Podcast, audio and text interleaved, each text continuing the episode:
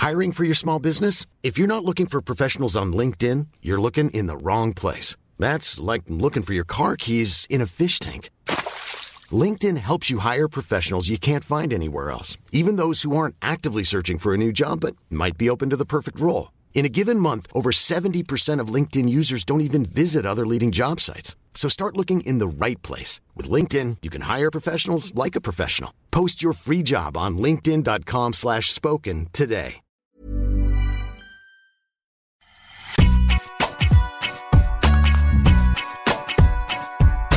Bonjour et bienvenue dans Deep Impact avec le matinal Arnaud Di Pasquale. Comment ça va Arnaud? Salut Antoine, très bien.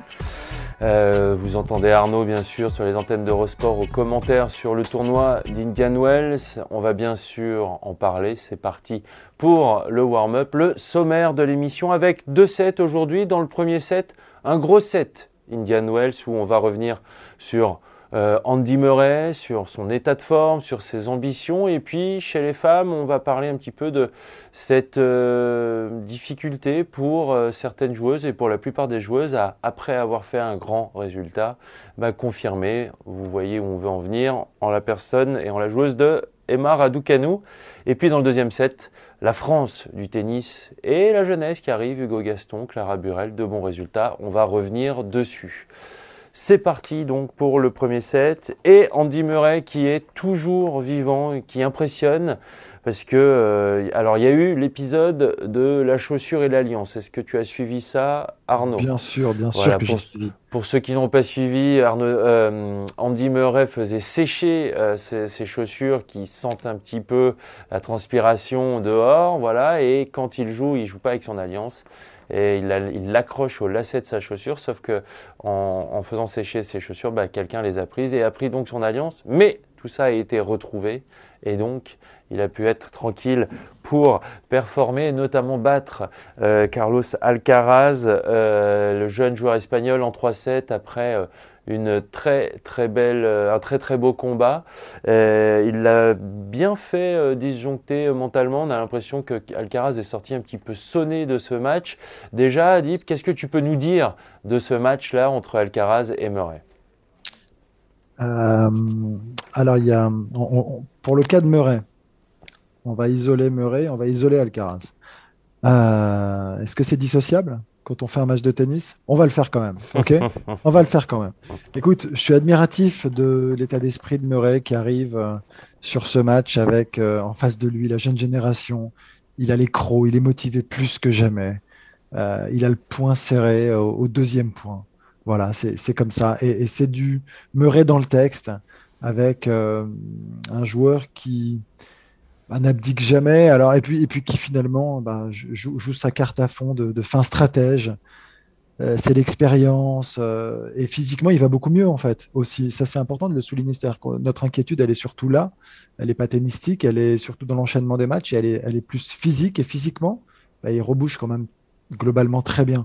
Euh, donc lui, Murray, bravo, chapeau, il fait son match. Je peux parler d'un petit peu d'Alcaraz? Oh bah Bien ouais, sûr. Il m'a un tout petit peu déçu.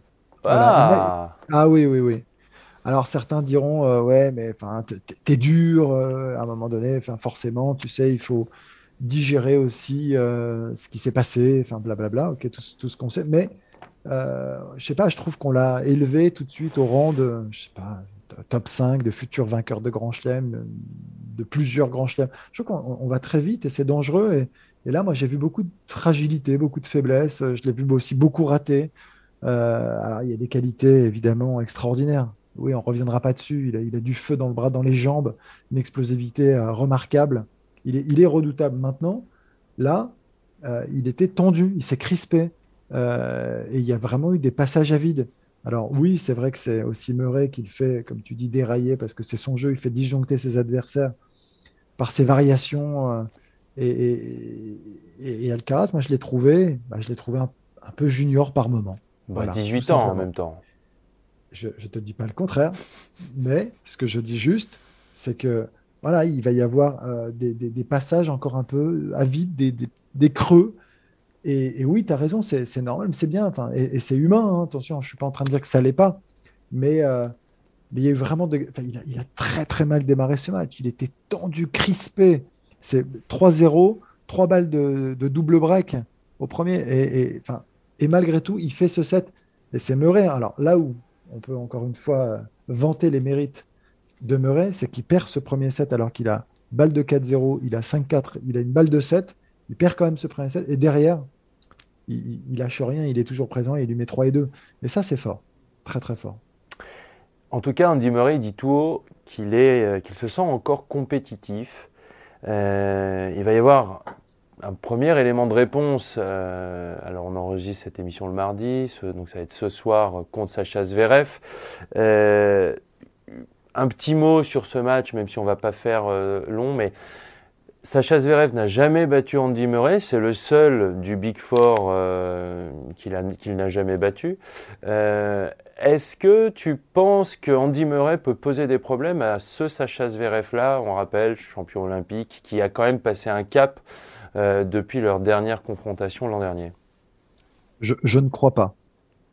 C'est une réponse tu tu ne penses pas que Andy Murray peut poser un problème à Sacha Zverev?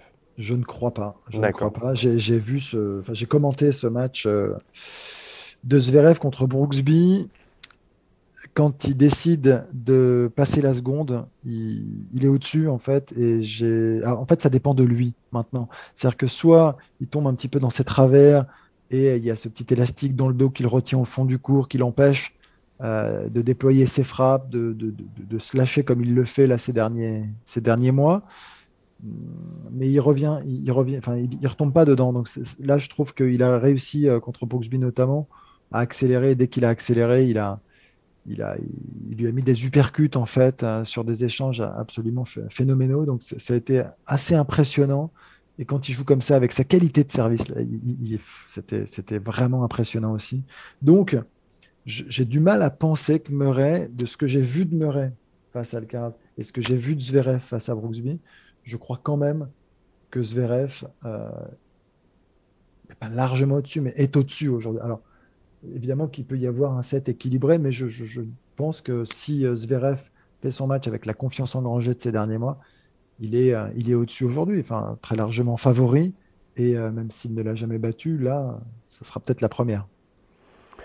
Euh, on se souvient qu'en 2019, après l'Open d'Australie, il est en larmes, euh, laissant clairement entendre que c'est fini. On rappelle qu'il a subi une, grosse opération à la hanche, qu'il joue avec une hanche en métal. Euh, d'ailleurs, je vous conseille le documentaire sur, sur sa, rééducation, son opération. je crois que c'est sur Amazon Prime, euh, où on voit à quel point les, efforts qu'il a fait pour essayer de revenir. Euh, il joue en, cet Open d'Australie en 2019, il, euh, il, est en larmes, il sent que ça va être très dur. Et puis là, aujourd'hui, on sent vraiment un, changement de, de, discours et de, et de et oui et d'attitude. comment est-ce que déjà tu le sens capable? Est-ce qu'il serait capable euh, de refaire un gros résultat en Grand Chelem, c'est-à-dire aller un dernier carré? Ah, c'est une bonne question, Antoine. J'aimerais bien que tu répondes aussi à cette question. Ben, euh, un dernier carré, ah, ah, ça va, ça, va pas être simple quand même, parce que l'enchaînement, alors même si physiquement il va beaucoup mieux, est-ce qu'en Grand Chelem il va pouvoir enchaîner? Des 4-7, des 5-7 et, euh, et tenir euh, ça, c'est une vraie question. C'est difficile parce que là, on est sur des tournois quand même où euh, c'est au meilleur des trois manches. Meilleur des cinq, c'est quand même une autre histoire. Alors même s'il va, il va beaucoup mieux physiquement, et c'est d'ailleurs ce qui conditionne son état d'esprit. C'est pour ça, aujourd'hui, qu'il est complètement relancé. C'est parce que physiquement, il est, bien de nouveau. donc, je sais pas, un dernier carré, ça me paraît, ça me paraît quand même très ambitieux mais euh, ce sont des joueurs qui nous surprennent tout le temps en même temps. Donc j'adorerais en tout cas. Moi, ouais, moi pareil, je me fie et je me fie aussi à la teneur de ses déclarations et j'ai quand même l'impression que, bah, en tout cas, il, se laisse la chance d'y espérer parce qu'il se dit capable de se frotter encore à, ces joueurs qui sont voilà, les, plus compétitifs, on l'a vu euh, face euh, à Tsitsipas. Euh, on, là, on, sait que bah, on sent par exemple que Zverev qui a une grande confiance en lui en général, bah, voilà, contre lui, c'est pas, voilà, ce n'est pas, c'est pas aussi, aussi fluide. Au niveau de cette confiance, il faut aussi rappeler et être juste qu'ils ne se sont joués que deux fois. Donc ça voilà, il y, a eu, y, a eu, très peu de confrontation entre les deux joueurs, alors qu'avec les autres membres du Big Three, il y a eu au moins, euh, sur les trois, il y a eu une dizaine de confrontations. Donc euh, effectivement, il y, a eu plus de chances pour Sacha Zverev de battre les plus grands joueurs. On va passer, on verra bien ce résultat, mais en tout cas c'est très très excitant. On va passer aux femmes avec, ben voilà, j'avais envie de parler de, de ce thème là autour du, du tennis féminin. On a vu Bianca Andreescu qui était euh, tenante du titre à Indian Wells et qui a perdu euh, euh, contre Anna Contavet. On a vu Emma Raducanu, qui on en, parlait la semaine dernière, on attendait de voir si elle allait confirmer euh, son, immense résultat de l'US Open en, voilà, en, mettant en garde effectivement que bah, voilà, il y avait eu énormément, il y avait eu un gros changement de, de, stature euh, euh, après son titre à l'US Open. On l'a vu un peu partout, on l'a vu faire des beaucoup d'opérations commerciales, on l'a vu euh, beaucoup dans la presse, et, euh, on attendait voilà peut-être une confirmation de la part de la joueuse anglaise, mais qui a perdu euh, donc au premier tour contre une très bonne Sasnovic, il faut aussi le dire. Et on se rend compte effectivement que le niveau chez les femmes est très homogène c'est peut-être ce qui explique que euh, bah déjà cette année, il y a eu quatre vainqueurs de, Grand Chelem euh, différents euh, chez les femmes. Ça fait 30 vainqueurs de Grand Chelem depuis, euh, dans, depuis 2001, 30 vainqueurs de Grand Chelem différents depuis 2001, donc dans ces, ces, 20 dernières années. pour la petite comparaison, il y en a seulement eu 20 chez les hommes sur la même période. déjà, Deep, comment on pourrait expliquer ça, ce phénomène-là? C'est un peu plus marqué ces dernières années quand même, cette euh, homogénéité en fait, le fait euh, d'arriver et de se dire euh, en se projetant que le tableau est à chaque fois très ouvert. Bien sûr. Il y en a, quelques-unes qui sortent du lot, mais il suffit qu'il y ait une ou deux blessures pour finalement enlever des favorites. Et, et, tout de suite, c'est vrai qu'il y a 15-20 joueuses mm. vraiment capables d'aller au bout d'un grand chelem aujourd'hui, ce qui n'est pas le cas chez les garçons. Mm si on devait quand même comparer. Et, euh, ça entraîne quoi? Ça entraîne un, manque de visibilité, un manque d'identification aussi euh, sur le circuit féminin. C'est vrai qu'on en parle beaucoup. Alors, il y a eu un moment, euh, ben, Serena Williams qui a archi dominé le, circuit et, les grands chelems. Mais depuis, il y en a quelques-unes qui sont pas loin de le faire, mais qui finalement montrent encore quelques fragilités. Et je, pense à Ashley Barty, hein, mhm. notamment. Mais après, attention, je pense à Naomi Osaka aussi. Mhm. quand on parle de fragilité, là, euh, c'est même un petit peu plus hein, que de la fragilité. Donc, euh, tu vois, c'est tout ça, en fait. Euh, donc, et ça laisse de la place aux autres. Elles, ne sont pas là écrasantes, avec une sorte de domination, même psychologique, avant de rentrer sur le terrain. Il n'y a pas ça. On sent que, finalement, toutes les autres sont à peu près certaines de pouvoir les battre, quand même. Et ça, c'est vrai que c'est, tu vois, chez, les hommes, malgré tout, quand tu joues Nadal sur terre, tu sais que tu vas normalement en prendre une, et, psychologiquement, c'est très dur. Quand tu joues euh, euh, Djokovic, alors même sur gazon maintenant, hein, parce que c'est pareil, et, à l'Open d'Australie, tu vois, tu, te dis que voilà, ça va être presque insurmontable. Mais la domination et cette pression écrasante euh, dont tu parles, est-ce qu'elle n'est pas due simplement au format des matchs en Grand Chelem? C'est-à-dire que par exemple, tu, vas jouer, euh, tu vas jouer un match en trois manches gagnantes en Grand Chelem euh, contre, contre Rafa ou contre Joko. effectivement, tu sais que pendant, sur la durée, il va falloir être exceptionnel et même ça, ça va peut-être pas suffire. Alors que chez les femmes, enfin, mine de rien, c'est comme un tournoi normal et qu'il reste deux, il n'y a, que de 7 à gagner. Donc, est-ce que c'est, en fait, ce que je veux dire, en retournant la question, c'est est-ce que c'est pas plus dur d'imposer une domination chez les femmes, simplement dû au format parce que c'est plus aléatoire, c'est ce que tu veux dire. Bah ouais. Euh, oui et non, parce qu'à la fin, euh, Djoko, Federer, Nadal sur les Masters 1000, ils sont archi dominateurs quand, hmm. ils, quand ils le veulent. C'est-à-dire, quand je dis quand ils le veulent, volontairement, c'est un peu provoque mais je pense que l'objectif, ce sont les grands chelems. Ça a, ça a, été, ça a été à un moment donné les, Masters 1000, mais là, ils se tirent la bourre sur les grands chelems et plus le temps passe, plus ils sont obligés de prioriser. Mais euh, si tu prends, c'est pareil, euh, les, des stats sur euh, les victoires en, grand, en Masters 1000, pardon, et donc là, on est au meilleur des trois manches, mhm. ils ont archi dominé quand même. Oui, c'est vrai. Archi dominé. Donc c'est, ça, ça, dépasse quand même ce, ce cadre-là, je crois, de, de, du format de jeu.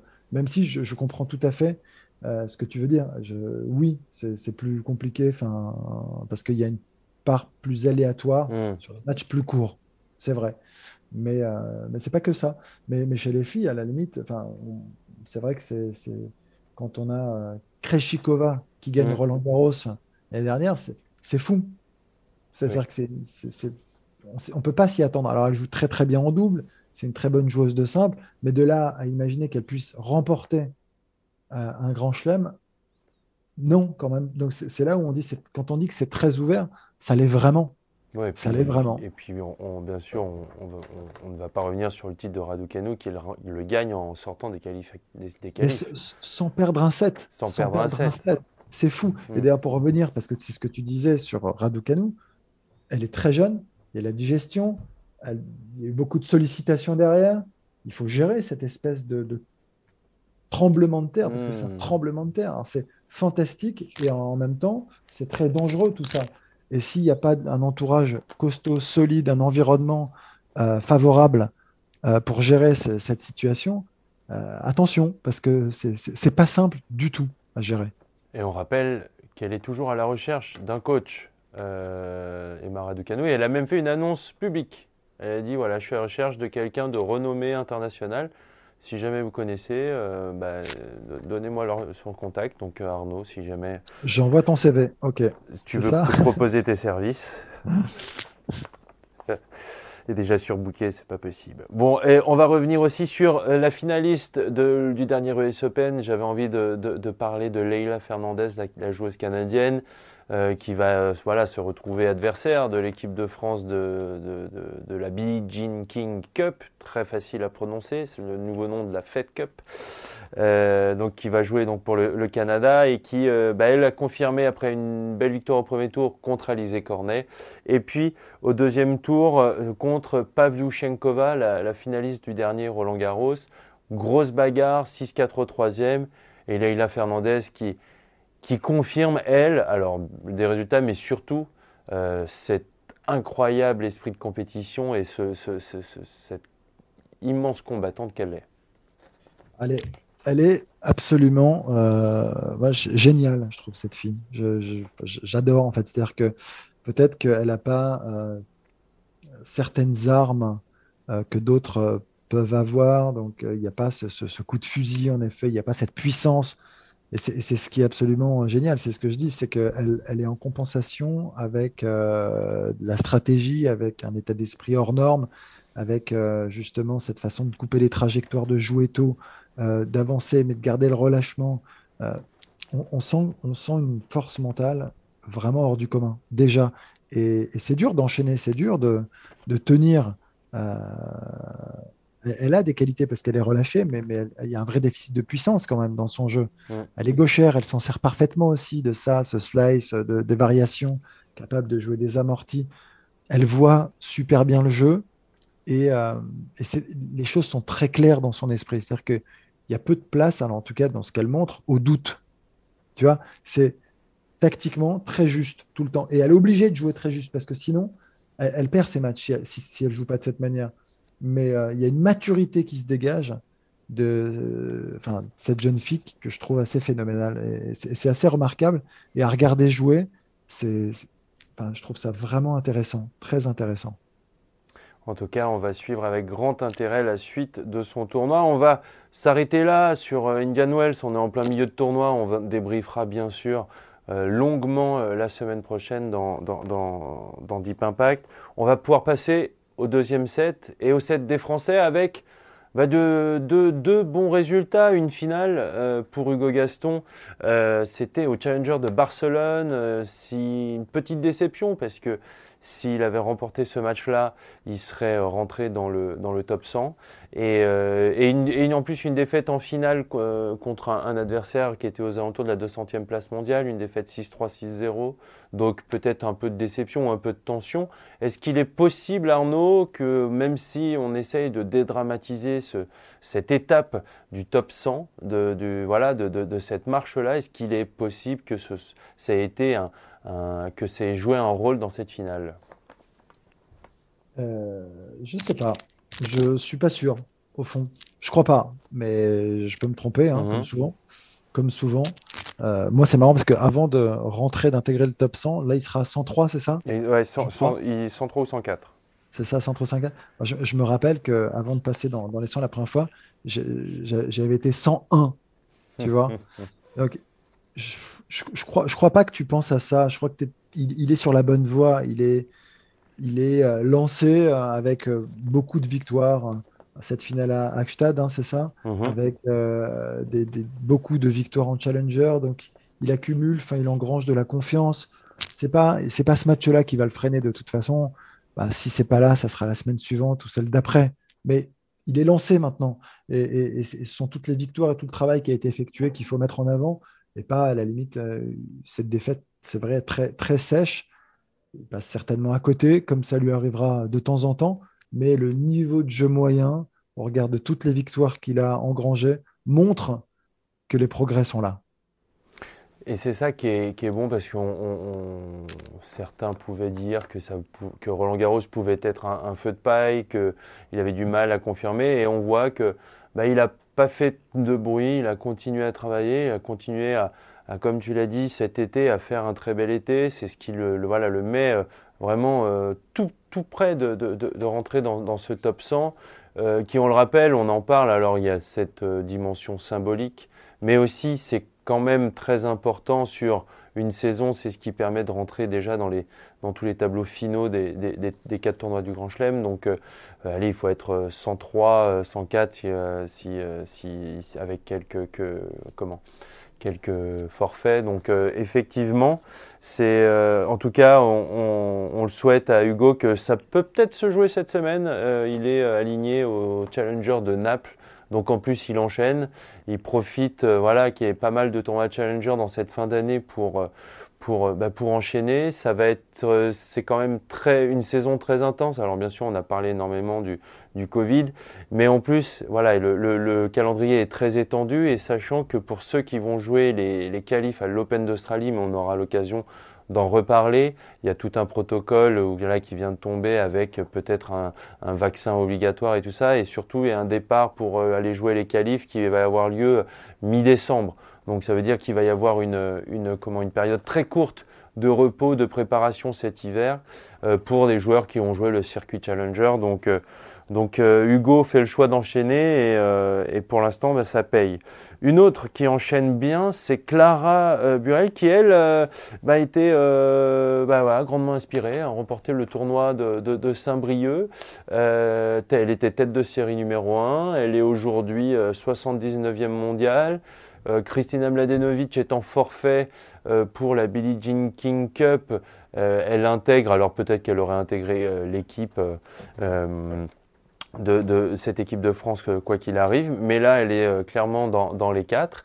Et euh, pareil, une Clara Burel qui confirme une belle saison euh, avec ce nouveau titre, Arnaud.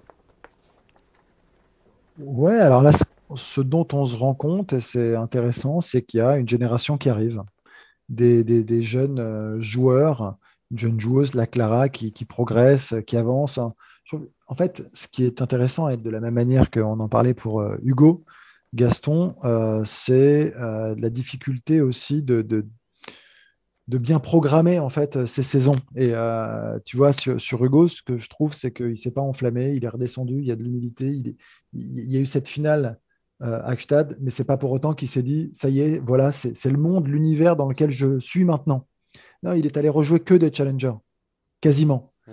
Et, c'est là qu'il arrive justement à, gagner des points, à gagner de la confiance et à très probablement se retrouver dans les 100. Euh, Clara, c'est pareil. En fait, je crois que c'est important de, de, mettre en avant l'importance donc du, calendrier euh, de tournoi, euh, la programmation, les coupures, les phases d'entraînement, tout ça, c'est capital en fait. Mm. Et là, je trouve que ces joueurs-là sont très bien entourés, très bien accompagnés. Et c'est ce que je veux mettre aussi en avant. C'est pour ça qu'ils progressent et qu'elle progresse. Là, Clara aussi, elle avance. Alors, elle a des qualités tennistiques certaines. maintenant, ça fait pas tout. En fait, c'est mm. tout, tout, tout, ce qui vient autour, tout cet environnement qui euh, permet de créer ces conditions euh, de la réussite, ces conditions favorables. Et, et elle avance. Et enfin, je crois qu'on est d'accord pour dire qu'elle ne va pas s'arrêter là. Tennistiquement, elle a, elle a vraiment des armes. Euh, mais c'est trop simple de dire que parce que des, des joueuses et des joueurs qui, qui, frappent bien la balle et qui ont des armes, il y en a un paquet. ça ne suffit pas. C'est la dimension mentale, c'est la programmation, c'est tout ce qui va avec. Et, et, pour aller plus loin, enfin, tu vois, je, Clara, il y a aussi Bonzi, là, qui est aux alentours de la 50e place mondiale. tu vois, à, la race, il y a Rinderknecht. On assiste quand même à, la percée d'un certain nombre de, joueuses et de joueurs. Et euh, on est, on peut que s'en satisfaire parce que c'est vrai que on n'arrête pas de dire le tennis français se porte mal avec des résultats euh, au premier plan euh, insuffisants. Très bien, c'est vrai, parce qu'on a été habitué en grand chelem à plus de quarts de finale, de demi-finale, et que là, ben, on peine euh, à justement atteindre les, les secondes semaines, donc compliqué. Mais j'ai envie d'être assez positif et de, parce que pour échanger encore avec quelques membres de la DT, même si j'ai pris du recul, mon cher Antoine, attention, mais euh, quand je discute avec Olivier Soulès, il y a des jeunes qui jouent très bien et qui arrivent, il y a des générations qui ont été formées là ces 8-10 dernières années et euh, qui vont pointer le bout de leur nez. Donc voilà, c'est bien parce que c'est cette émulation qu'il faut créer, c'est ceux-là, là, les Hugo, les Bonzi, les Clara, montrent la voie à ceux qui sont juste derrière, qui ont 2-3 ans de moins. Et c'est toujours important d'avoir euh, justement des locomotives. Et euh, ils font partie justement de, bah, de, de, jeux et de joueurs qui vont motiver les, suivants. il faut, faut continuer cette espèce de, chaîne pour pas qu'il y ait générationnel. Mmh. Et puis deux choses, Clara et Hugo, un, petit point commun dans leur saison, c'est que Clara aussi dans l'été a connu une finale en tournoi WTA à Lausanne. Euh, donc intéressant aussi de voir que bah, c'est pas parce qu'il y a une, une, belle finale dans un gros tournoi que on n'est pas capable de revenir et de voilà tête de série 1, Saint-Brieuc, plus petit tournoi eh ben, j'assume mon statut et, je suis là pour le gagner. Et elle le gagne, c'est la première chose, donc bravo à elle. Et puis effectivement, tu disais, ce, c'est important, c'est les, joueurs que tu as cités. Donc on a cité Clara, Hugo, Arthur Hinderknecht, Benjamin Bonzi, même si Arthur est, un peu plus vieux.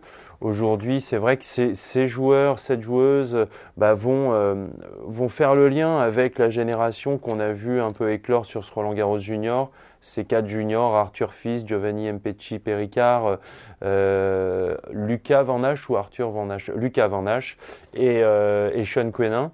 Et donc ça va être important que, voilà, comme tu disais, ces quatre joueurs, bah, quand ils vont être euh, voilà, dans, au centre national d'entraînement, qui vont s'entraîner, qui vont voir, ils vont être euh, frottés à ces joueurs-là, ils vont voir comment ils s'entraînent, mais ils vont voir que ben voilà, ils s'entraînent comme eux. Euh, c'est ça qu'on veut dire quand il y a un, lien générationnel, un lien entre les joueurs, une, espèce de, partage de, voilà de, valeurs et d'expertise. C'est que on, on, on, est au contact au quotidien pendant à l'entraînement et qu'on peut voir et on peut s'inspirer réellement sur le terrain de joueurs avec qu'on peut voir au quotidien et, ça peut euh, bah, euh, voilà faire partie d'un déclic pour continuer à avancer, pour continuer à progresser.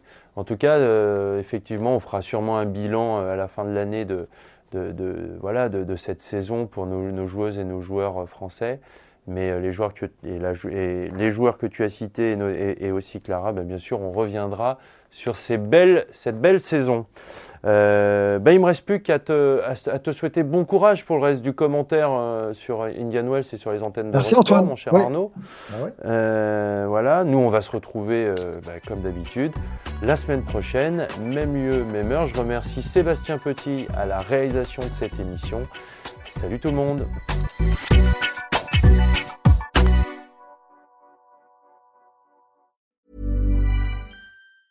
Want truly hydrated skin? Midosia's Body Care Breakthrough Hyaluronic Body Serum. It's clinically proven to increase hydration by 161%. It's lightweight, fast absorbing, and delivers 24 hours of hydration for silky smooth skin without any sticky afterfeel.